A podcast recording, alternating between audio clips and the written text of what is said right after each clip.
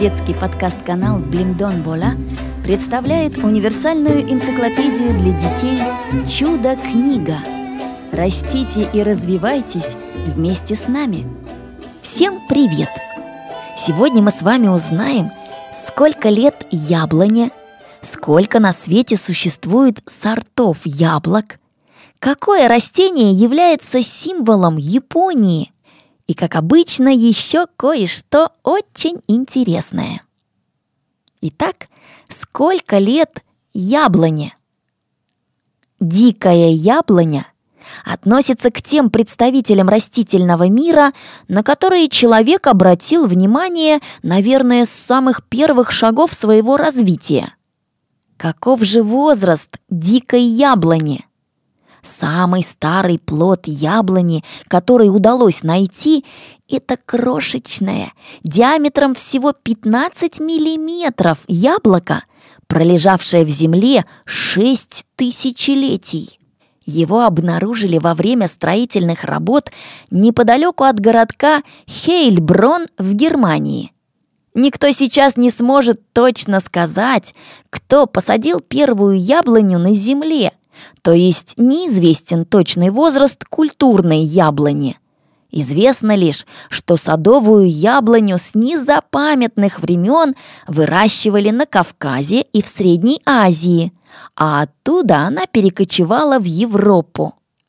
Примерно две тысячи лет тому назад римский писатель и агроном Колумелла, автор 12 книг о сельском хозяйстве – упомянул, что культурная яблоня появилась три тысячи лет назад. Если это верно, значит возраст садовой яблони на Земле – пять тысяч лет. Среди культурных растений яблоня занимает одно из почетных мест. В древних мифах, сказках и легендах неизменно встречается этот неприхотливый, всеми любимый плод – Изображения яблок найдены и при раскопках многих памятников Египта. У древних греков и римлян яблоко служило символом любви и посвящалось богине красоты. Древние германцы считали, что яблоня пользуется покровительством всех богов, а яблоко – их любимое яство. Вспомним историю Троянской войны – в ее возникновении немалую роль сыграло яблоко, брошенное богиней раздора Эридой. Интересно, что даже слово «рай» по-кельтски означает «страна яблок».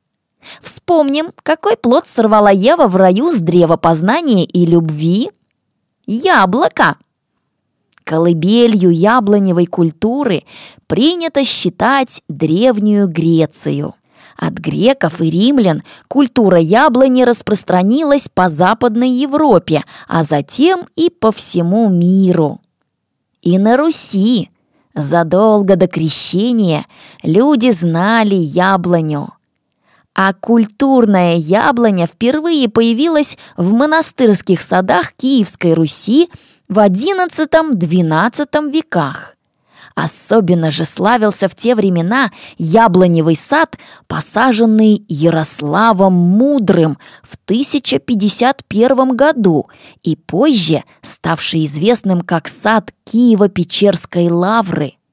В письменных документах XIV века упоминаются московские сады, а в домострое даются первые советы по уходу за садом.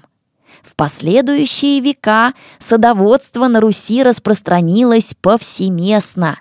Этому немало способствовали киевские, а затем московские князья, а также русская православная церковь и монастыри.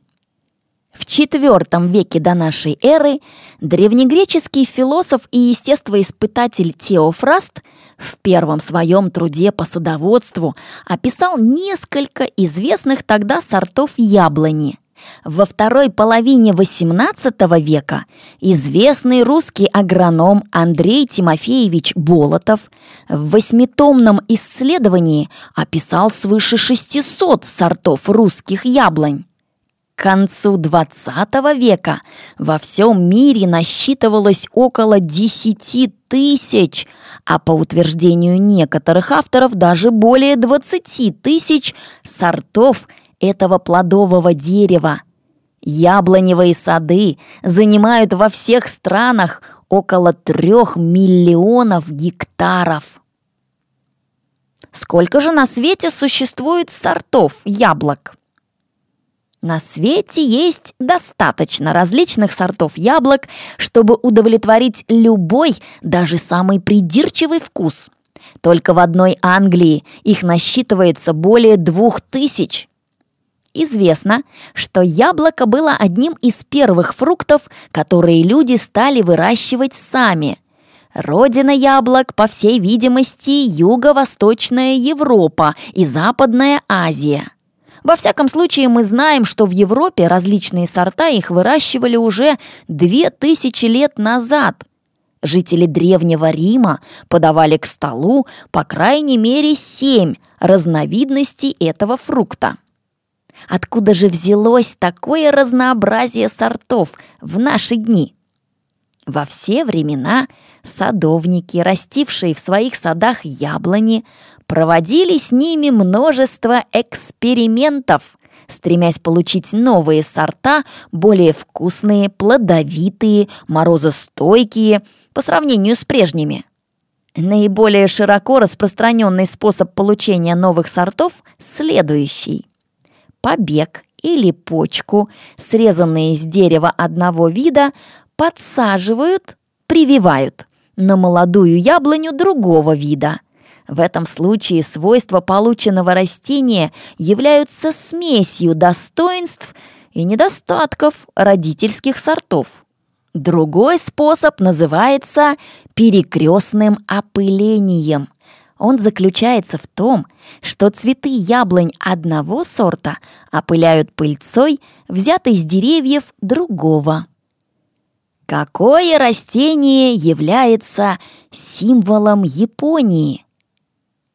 Ветка сакуры – символ Японии. Сакуру иногда называют японской вишней. Это дерево высотой до 5-8 метров с серо-коричневой кроной. Листья удлиненно-яйцевидные, на верхушке вытянуты, очень похожи на черешневые. Цветки розово-красные или светло-розовые, собраны по 2-5 штук. Когда вишня зацветает, все от мала до велика целыми семьями, с друзьями и близкими собираются в садах и парках, чтобы полюбоваться бело-розовыми облаками нежных лепестков. Это одна из древнейших традиций японцев.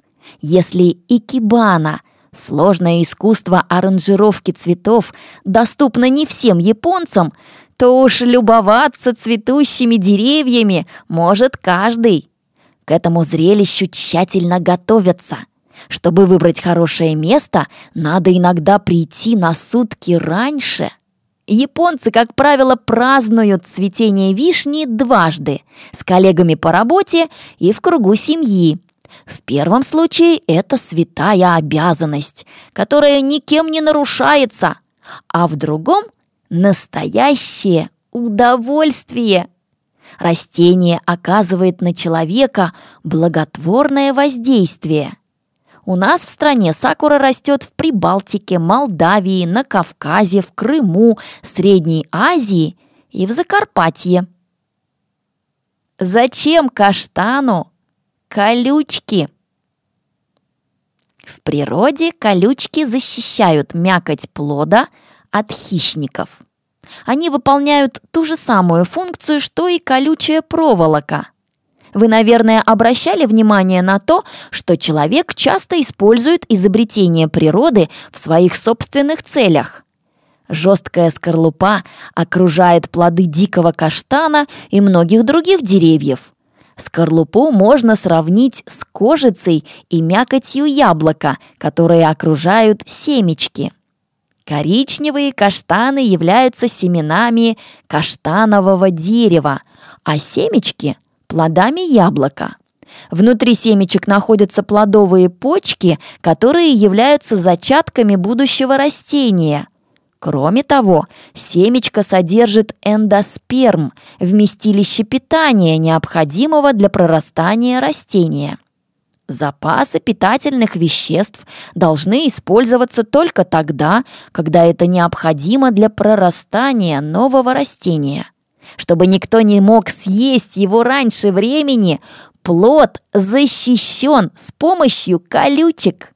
Когда же настанут благоприятные условия, зеленая кожура с колючками лопается, и плод начинает прорастать. Плоды растений содержат много питательных веществ и витаминов, поэтому их любят и люди, и животные. Мы едим семена каштанов и других растений, содержащих кожуру и мякоть, таких как миндаль, грецкие орехи, фасоль. Некоторые семена используются для получения масел, которые также можно употреблять в пищу. У меня на сегодня все. Продолжим в следующий раз. Всем пока!